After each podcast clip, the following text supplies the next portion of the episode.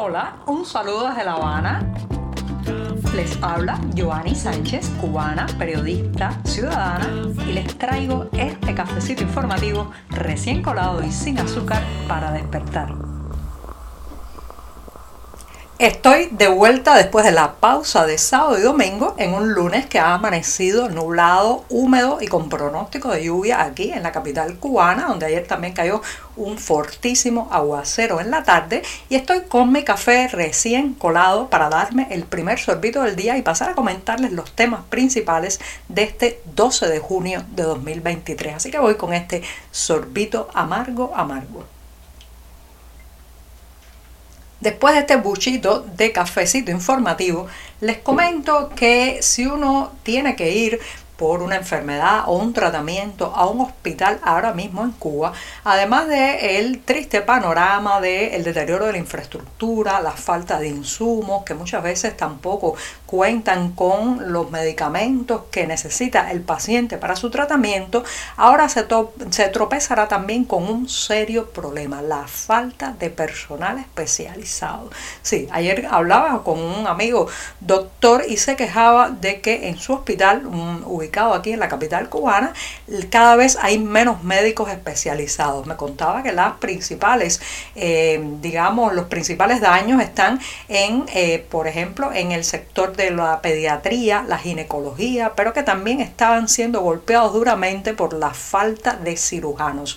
Usted se imagina en un país donde la propaganda oficial se ha pavoneado por décadas de graduar y graduar a miles de médicos cada año, que en un país así nos estemos quedando sin galenos para atender lo mínimo a una emergencia, suturar una herida, eh, hasta lo más complejo como pueden ser cirugías que eh, pues necesitan un equipo de trabajo multidisciplinario. Bueno, pues eso es lo que está ocurriendo.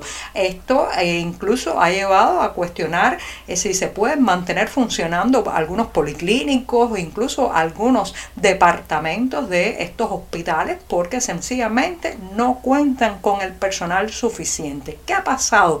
¿Qué es lo que está ocurriendo con los médicos? Los recién graduados, me dice mi amigo, no quieren tolerar las condiciones laborales de eh, malos, eh, mala infraestructura, suciedad, bajísimos salarios, explotación y sobreexplotación también de los doctores, a los que se le imponen a veces maratónicas jornadas laborales eh, sin descanso y no quieren bajo esas circunstancias trabajar para en los hospitales del Estado, que son los únicos que hay porque saben que aquí no, se, no se permite la digamos, el ejercicio privado o particular eh, de la medicina ni de ninguna profesión diplomada. Eso está ocurriendo, pero también el éxodo migratorio que se está llevando cada vez más a eh, doctores, galenos, enfermeras, anestesistas y todo tipo de personal sanitario que prefiere sencillamente salir de la isla aunque sepa que eh, al otro lado puede tardar años en volver a validar su título y trabajar en su profesión o que nunca más va a poder ejercerla.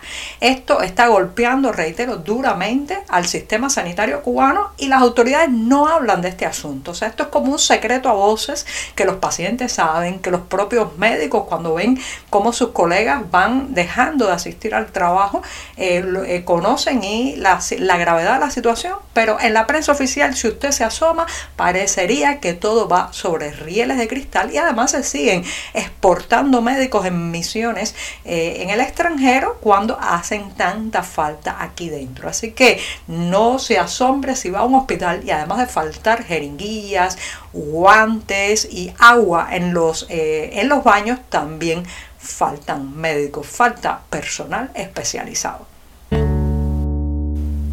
Las lluvias de los últimos días han agravado muchísimo la situación en Cuba. No solamente han significado estos aguaceros un daño eh, sustancial a las viviendas, hay más de 10.000 casas afectadas, especialmente en la zona central y oriental de la isla, sino que además la agricultura se ha llevado la peor parte. Hay miles y miles de hectáreas de productos, específicamente eh, las siembras, por ejemplo, de viandas y vegetales están muy afectadas, que han quedado anegados y anegadas y por eso, bueno, pues eh, se espera que el impacto sobre los precios de la alimentación y sobre el abastecimiento en los mercados sea bastante notable ya en las próximas semanas. Hasta ahora también pues eh, se cuenta con una persona fallecida. En el momento además de grabar este programa supe de las labores de rescate que ya estaban llegando hacia un señor de 63 años que había quedado atrapado en un pozo en la provincia de Holguín. Ya eh, los rescatistas se estaban acercando a la persona. Esperemos que logren completar este rescate sin grandes contratiempos.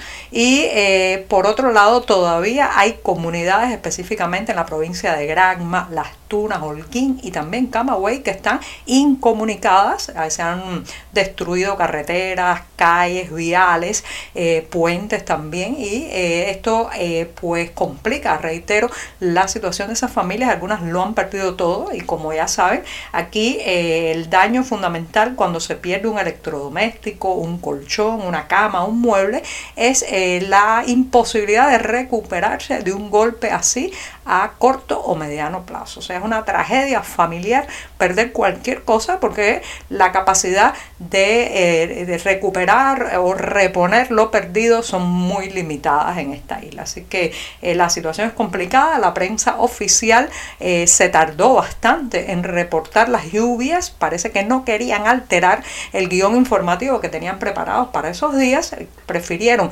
eh, tratarlas de una manera, digamos, más optimista desde el punto de vista del de las presas, pero lo cierto es que mientras callaban y mientras la defensa civil estaba paralizada y no emitía las directrices necesarias, media isla eh, estaba bajo agua. Ahora estamos viendo los daños y parece que son considerables.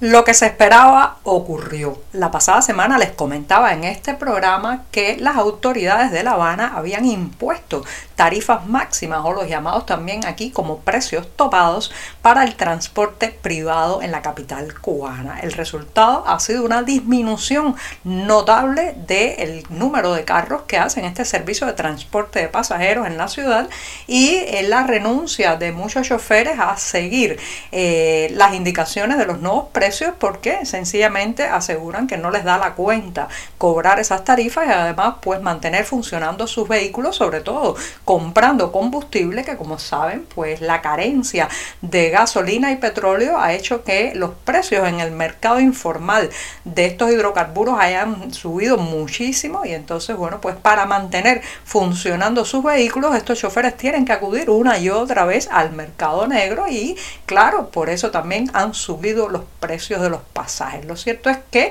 si se recorría este fin de semana las calles habaneras, después que el pasado viernes entrara en vigor la medida, pues el panorama era prácticamente desierto. Y en los puntos de salida de estos vehículos privados, también conocidos como almendrones, pues estaba la gente amontonada sin poder dirigirse a su destino. O sea, el beso de la muerte al que le han dado a el transporte privado de La Habana con esta imposición de precios topados que vamos a ver, vamos a ver cuánto puede mantener el pulso el oficialismo obligando a estas tarifas.